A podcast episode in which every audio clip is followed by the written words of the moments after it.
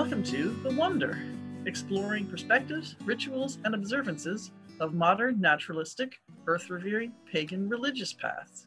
Here are your hosts, Yucca and Mark. Welcome back to The Wonder, Science Based Paganism. I'm one of your hosts, Yucca. And I'm the other one, Mark. And this week, it's already the solstice. So we're going to be talking about the winter solstice, Yule, lots of names for it, but it's that time of year. Yes. So many celebrations happening and lots of traditions and rituals. And it's it's one of the the points in the year where the the mainstream culture the overculture actually really goes for some of the stuff that we as pagans are into in the way of rituals and traditions and stuff that doesn't necessarily have a rational explanation but it feels really good to do so you do it anyway mm-hmm. so we're going to talk about all that stuff and here we go yeah so first of all this is a time that cultures all over the world in temperate latitudes have paid attention to.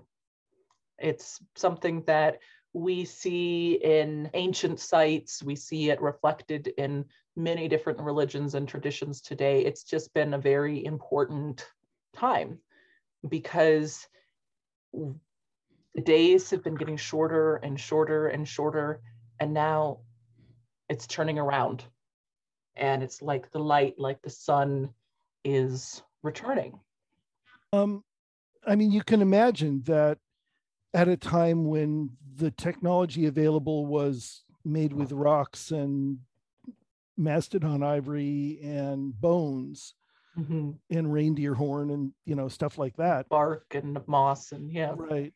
That seeing the power of the sun deplete and the days get shorter and shorter and shorter and would be lower and very, lower in the sky. Right would be very alarming you know the the amount of time that you have available to hunt or or search for food is steadily shrinking and the time that you're exposed to predators that are nocturnal is mm-hmm. steadily increasing meanwhile the temperatures are dropping and so you've got to find fuel for fires and you know this is this is something that was very much a matter of concern for ancient people. And we know this because even today persist amazing observatories that have, were built by ancient people, both in the Americas and in Europe and in Africa, that line up the sun with stone formations on the winter solstice day. Some of the most famous ones are Stonehenge, obviously, and then also the Newgrange Passage Burial in Ireland.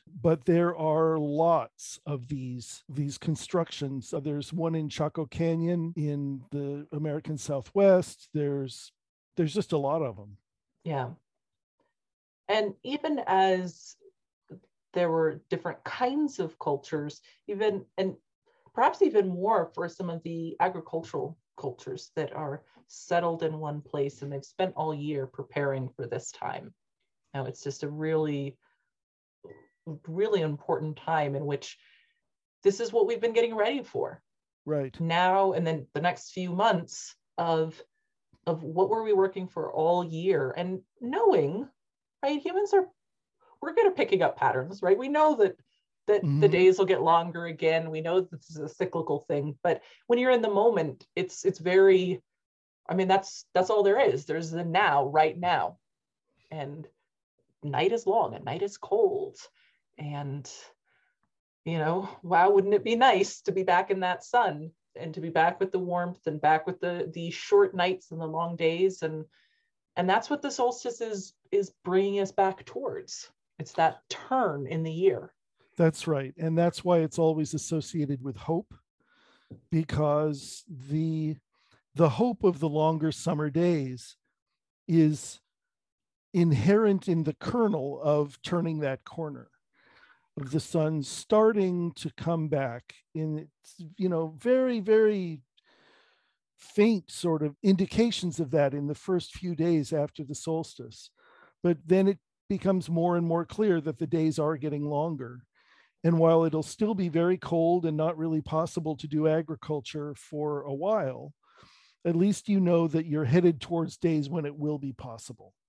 Yeah. So something else that becomes very traditional at this time becomes eating everything that will spoil before it goes bad. yes.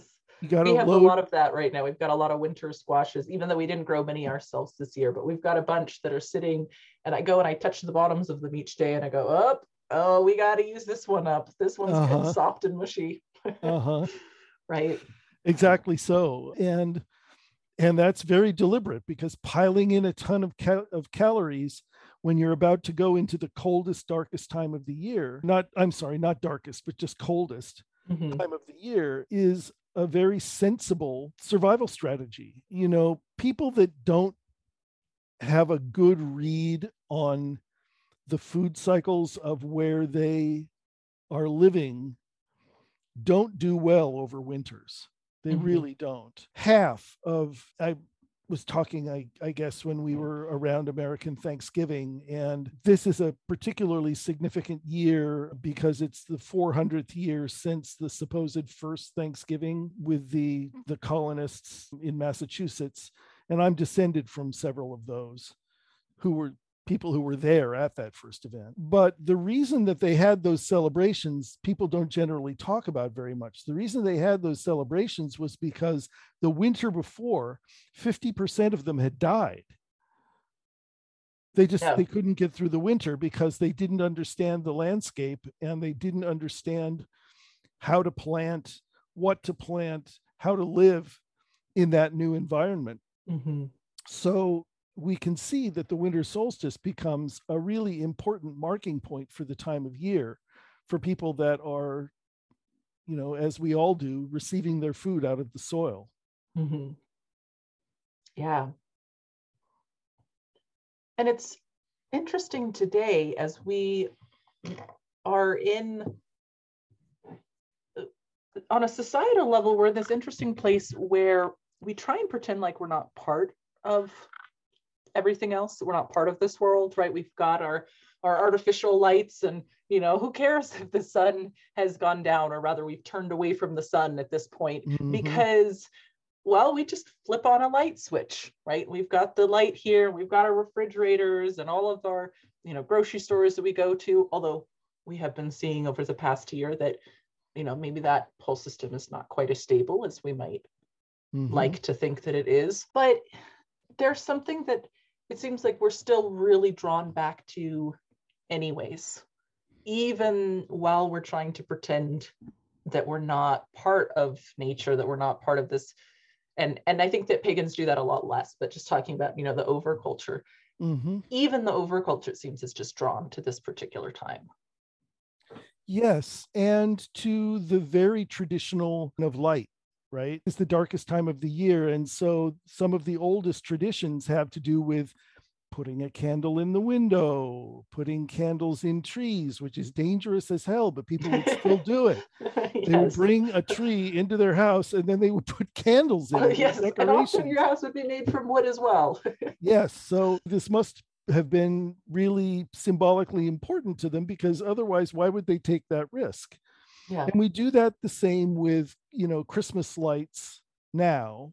Mhm. And, you know, there to me, there's this sort of beautiful defiance Mhm. about those light displays at this time of year that's just saying we will not have it dark we will not we we we defy the darkness with the light that we can create and we will make it beautiful and we'll cruise by our our house and go wow look at that it's so pretty and i just i think that's a lovely thing i think it's and it's and it's a very primordial thing it's it it i think it strikes a chord really deep in our human psyche Mm. So let's let's start talking more about the our interpretations, right? We've been looking at kind of this broad scale of humans and over time, but within our own practices, within our own, you know, pagan practices and our own wheel of year. For you, Mark, what is what is the winter solstice? How does that fit into your your interpretation of the wheel? okay that's great there there are basically two sort of metaphorical plans that I overlay onto the calendar year. Mhm. And the first is the agricultural cycle, which is a very pagan thing to do. You know, you've got your planting in the spring and you've got your maintenance in the summer and your harvests in the fall.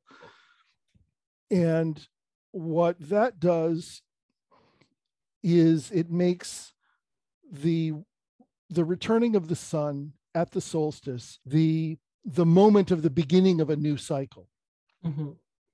so everything is fallow, everything is dormant. And now is the time when we start, when we just hunker down. We're not worrying about food production right now because all the food production has been done. And so now we're just trying to keep ourselves alive until we can start food production again. And that will be in the spring when birds are laying. And so there are eggs and there's some you know early herbs that we can eat and hunting is possible you know one of the things about about days is that is that you don't have very long to go hunting. Hunting is not a or gathering either. You know those are not sort of quick processes. You it takes a long time to go out and accumulate food. And if you don't have that that time then you're not really able to do much. And in Mhm. some cases, the game that you might have been hunting is migrated away and the herbs are in the ground because they're not coming up yet. Mhm. So, so this is the time when you just hunker down and you hang out with your friends and loved ones and just get through it, you know? And this sort of kickoff of all of that is eating everything that's going to go bad and loading up on calories as best you can. So, as much in the way of sugar as you can, you Mhm. know, tolerate or get your hands on, and celebrating the fact that you love one another and support one another, and that that's how survival works for humans as social animals. And that starts the, the beginning of the year with this dormant phase, which then moves into planning and then planting and then caring and all that kind of stuff. So that's the agricultural cycle. The other cycle is the cycle of a human life. Mhm. And metaphorically, I see the winter solstice as the equivalent of birth and infancy. You know, it's it's the time of visioning, you know, before before something, before you even plan something, before you start to figure out how to implement it and get resources together and all that stuff, you have to have a vision. And so here in the darkness is a really good time to be doing visionary stuff. The dark is often associated with divination and with um, imagination. And so I see this as really being that kind of a time. How about you? I know that you have a kind of biological Yeah. take on Um, the stations of the year. So certainly the the first part that you were talking about in terms of the agriculturally what's going on will we tie into that as well. The birth for me, I don't really associate it with the birth in the beginning. And partly that's it has to do with that that doesn't necessarily match the the fertility cycle for humans Mhm.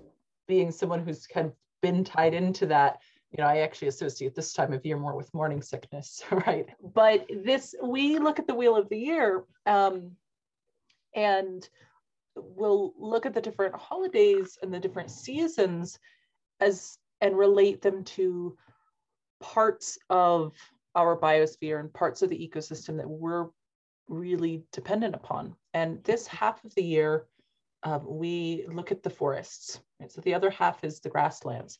But if we look Mhm. at the terrestrial biomes, they're really dominated by two different kinds, which is the forests and the grasslands. Mhm. It's mostly the non-brittle and the brittle. And so this time we're really honoring the the forest, especially those, you know, the conifers and the, the forest creatures around that. And also you know the the sun our star right this is a really great it's always around but this is just a, like a good reminder of the you know as we were talking about two weeks ago with john right we're star stuff right so this Right. is a, a wonderful moment to be remembering that because when we are when we're getting less exposure to something, it can help us remember how important it is. Yes. right? what is the, the absence or oh, absence makes the heart grow fonder. oh yes, Yes. right? So it's kind of like that with with the sun. I miss heat. Heat I was miss nice. heat and sun and, and vitamin D. Oh, that makes my body feel so good. Where is it? Right. Yeah. So that's that's, that's really for us looking at and, and honoring that part of the our biosphere. hmm And it works out very well with what's going on as well with like the overculture and Christmas trees and Sure. and it's and for us we live in a very brown place anyways but the only things that are green right now really are we have pinyon pine and juniper and that's it when we look out that's the only green that we see and they have their Sure. very unique quality of green anyways but there's no grasses that are green there's no little you know herbs or any of that it's just the trees so uh-huh. yeah Yeah. Um, so that that persistent quality of the evergreens is something that obviously was not lost on people going back thousands of years. The the whole idea of evergreen trees, evergreen boughs, plants that bear fruit at this time, like holly and mistletoe and those kinds of things, all end up kind of folded up into this winter solstice holiday. Um, and I like to take as many of those traditions, of those kind of good feeling traditions, into my practice as I can. I mean, we have a Yule tree. It doesn't have an angel or a star on top of it. It's got the sun, which is a star, of course, but it's symbolically it's designed differently. it's you're not putting the star of bethlehem up you're No. putting you're putting the sun Right, different star. yeah Yeah. And I just find that a lot of what has come to be associated with this time of year is really lovely stuff. It's it's getting together with people you love and it's exchanging gifts to show that you love them and it's singing and enjoying beautiful music and of course the the feasting and drinking and just having a wonderful time and we need more of that honestly. I mean the Yeah. overculture is really impoverished in terms of its willingness to allow us to enjoy things. And it it wouldn't hurt us to have one of these every six months you know? Really We- wouldn't. we actually do that. We've we've for us in our- in our tradition our family tradition we've kind of elevated the summer solstice to a similar level of you know activity. Hmm so because yeah just that sense of yeah we need you know once a year is not enough Right, right. Yeah. And what's interesting is that it, it doesn't, you don't have to go very far back in history to find that there were times when there were a lot more of these. There were the quarter festivals. So Mhm. every three months, there was a week of not, not only eating and drinking and visiting with friends and not working and all that kind of stuff, which of course was a great relief to people that were, you know, working as serfs on somebody's land. Yeah. But also, it was the time when rents were paid and debts were collected and new contracts were entered into. So there was sort of a business aspect of it too. But like Michaelmas in which was right around the the autumn, autumnal equinox was another such festival. what was that uh, word Michaelmas. So Mi- Michaelmas. Saint Saint Michael. oh okay Yeah. So and it was pronounced Michaelmas. So yeah, it wasn't so long ago until the Protestant Reformation, of course, which promptly banned Christmas Mhm. and, and everything else that was fun because it was pagan and frivolous. And unfortunately, even after the Protestant Reformation was over, we were still stuck with a lot of the damage that they had done. Mhm. So, speaking from a pagan perspective, we we say as long as nobody's getting hurt, more fun is good. yeah And this is one the one time of the year when people are really allowed to have fun. Yeah. So you, you mentioned, you know, you really enjoy bringing in as many of those. Are there any particular traditions that you have that are unique to your particular household or ritual group or something that you haven't seen done very often even uh, within the larger pagan community? No, I wouldn't say that what we do is all that original. What we do is we gather at one of our circle brother and sister's house. And after dark, we, we turn all the lights off in the house and we go outside and we hold our ritual and we sing songs around around a cauldron with sand in the bottom and a single little burning candle there mm. until it gets really dark and cold. And then when it's time and we're ready, we all take tapers and light them from that one little spark and then go into the house and there are candles set everywhere throughout the house in every room and so we go through and we light the candles and fill the house with light mm. for the mm. bringing back of the light and it's a simple ritual but it's very beautiful and it's it's something i really look forward to every year i'm doing that this afternoon oh wonderful yeah, yeah so we're recording saturday right now saturday the 18th so, yeah. yeah Oh, that's lovely. Well, that's coming up. it is. Yes. So. so, how about you? Are there particular things you do this time of year? Well, we do we do have a Mari Lwyd that we have in our house. Mm. And that we've done a sort of modified version and and some of you might have heard of this as the Welsh Christmas horse.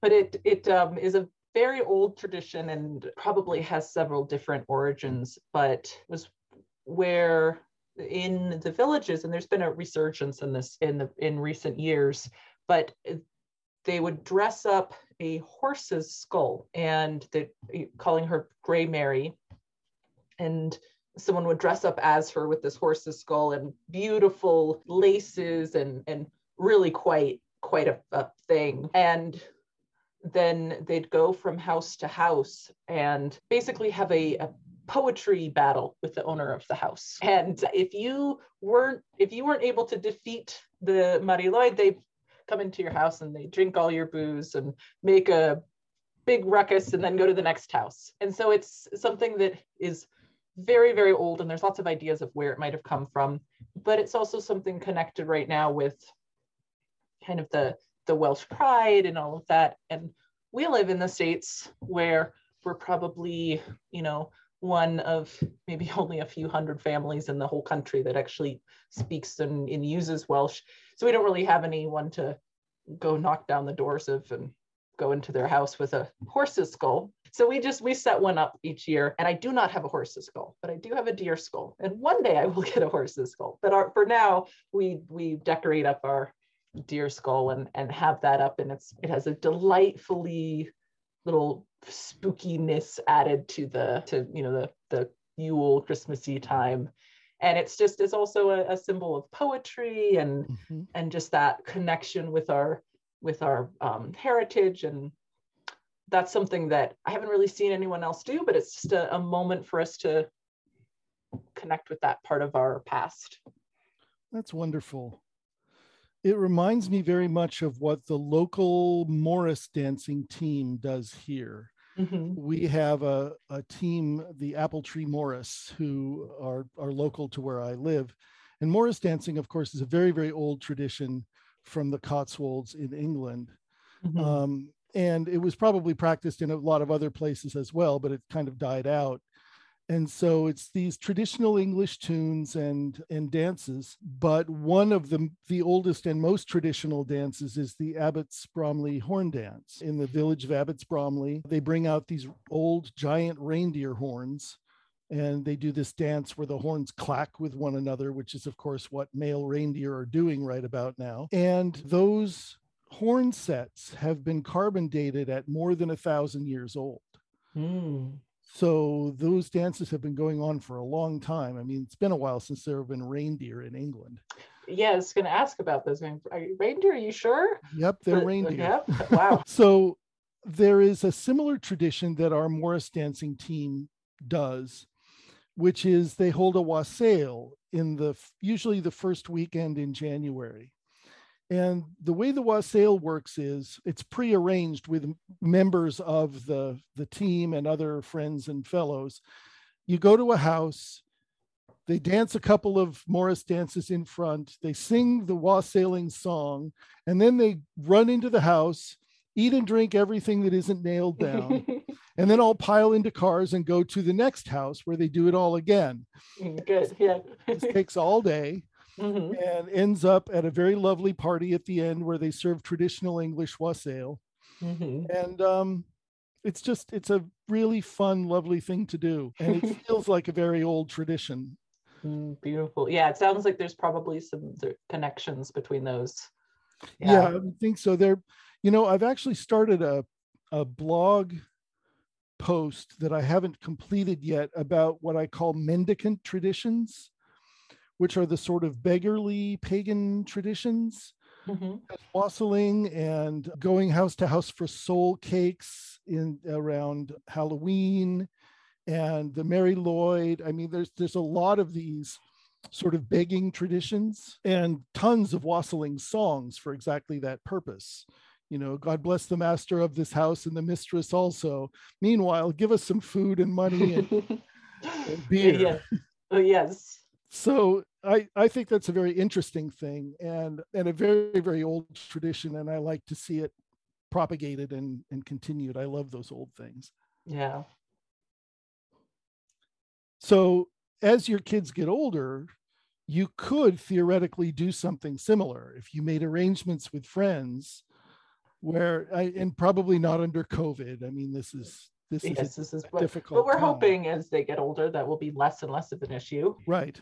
Fingers crossed that their entire childhoods have been during COVID, which has been Yeah. rough. Yeah. That's, that's,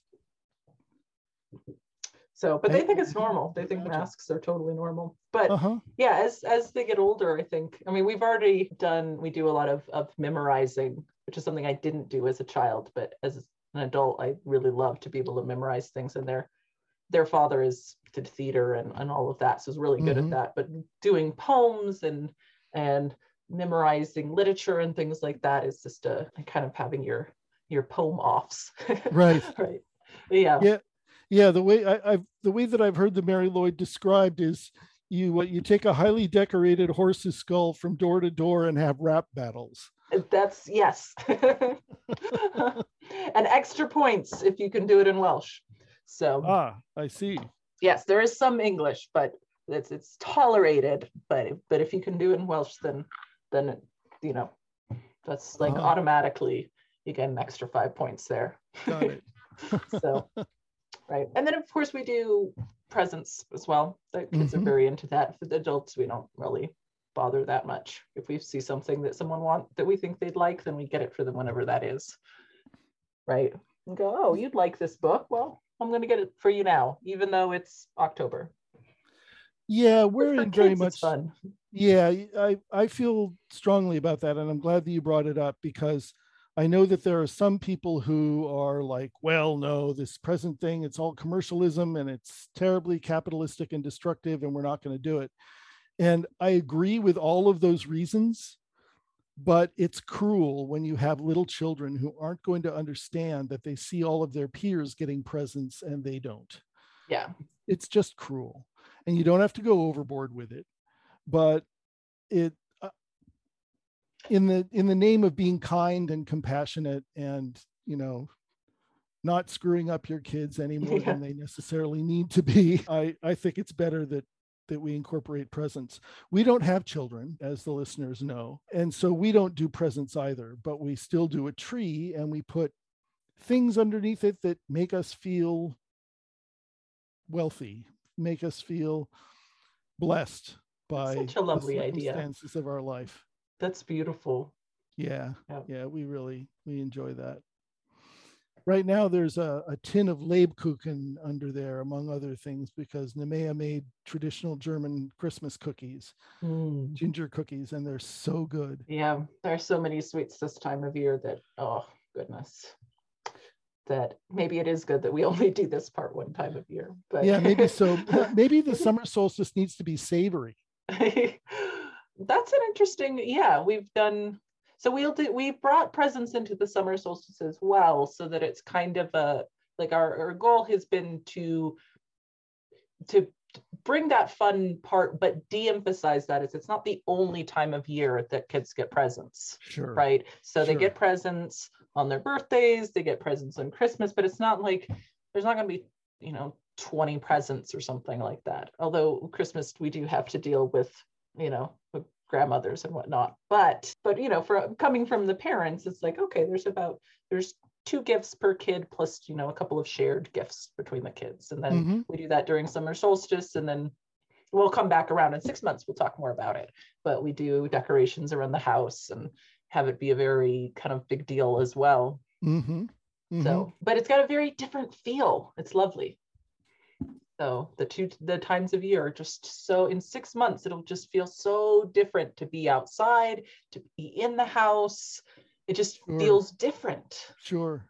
Well, and you're in the Southwest too. So, I mean, maybe the flavor scheme for the summer solstice could be more like chiles and, you know, savory, salty things mm. and although that really is our is that is really our fall because when yeah oh that that's what starts fall when you smell the green chili roasting is oh, oh right you drive by on you, you drive by in the road and people are out in front of the like grocery stores and roasting it out. It's just that is fall. Oh it's wonderful. But by summer solstice is when we're that's that's zucchini season. Mm-hmm. that's when the zucchinis are finally like, here we are. So we do lots of honey around that time ah. because we celebrate the, you know, the arthropods and things like that. Right. And as a family, we spend a lot of time outdoors, but this particular coming back to December, this is even though it's very chilly, this is just an amazing night time of year.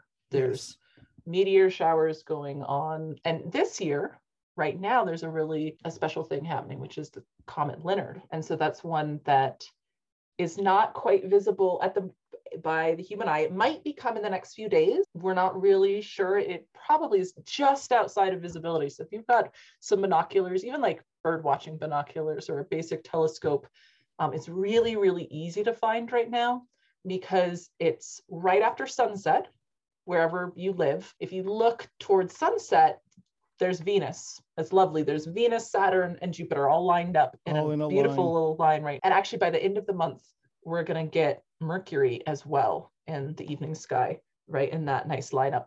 But you look to Venus and then look right below it with your telescope, and you'll see this gorgeous, and we've actually seen it the last couple of nights, this beautiful green streak, which is a comet that is coming in. It's about a kilometer across its nucleus. It's a decent sized comet that's just going to mm-hmm. wrap around the sun and then off it'll go. Hmm.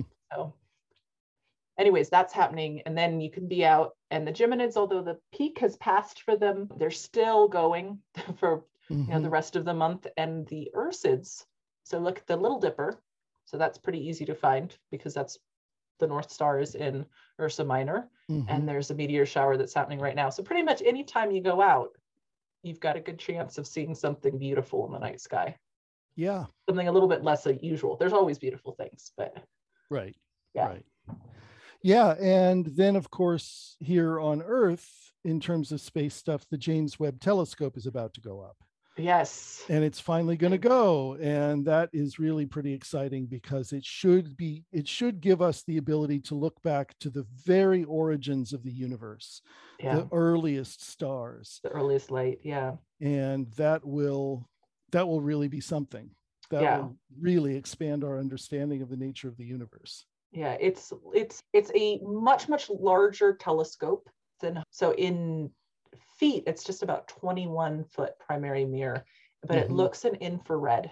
So we're looking really, really far back. That allows us to look at cooler objects like planets. So we want to look at exoplanets, planets around other stars. They're going to be giving off infrared. They're way easier to see in infrared than trying to look in the glare of visible light. But also those early stars, as the universe has been expanding, light gets stretched out. Right. So it's being stretched the farther apart a wavelength is, the redder and redder it gets. Well, it's been, the universe has been stretching for almost 14 billion years. So it's stretched out of visible light into infrared. And we just can't see that with any of our other telescopes. Right. So we had Spitzer for a while, but that was a very, comparatively very small, that wasn't even a meter primary mirror. So mm-hmm. this one is going to be, we're looking at a hu- huge mirror, the most complex telescope ever ever built and hopefully launched. So that's supposed to launch on the 24th and it's scheduled for 7:20 a.m. Eastern.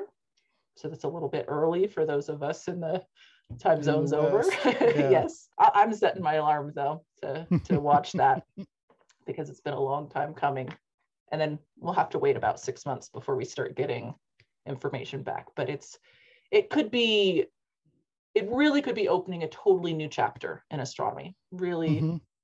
if this if everything works as planned, then it can literally change our understanding of the universe, and we just don't even know yet. So we could just spend a whole hour talking about James Webb. if Well, want. we could. is- yeah. But let's not. Okay. I'll talk your ear off after we, we hit Okay. the, the uh, stop button. Okay. So the solstice is this amazing magic time, and it's been known to be an amazing magic time for a very long time.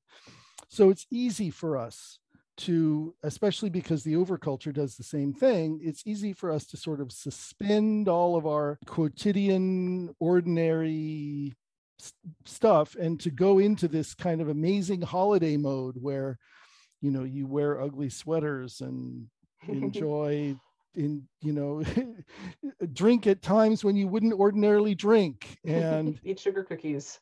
yes Even when you don't cookies. normally eat cookies at all. Yeah. right and go out of your way to let people that you love know that you love them so it's it's a it's a really special time and we hope that in your celebrations and rituals and gatherings and all that that you have a very wonderful yule and winter solstice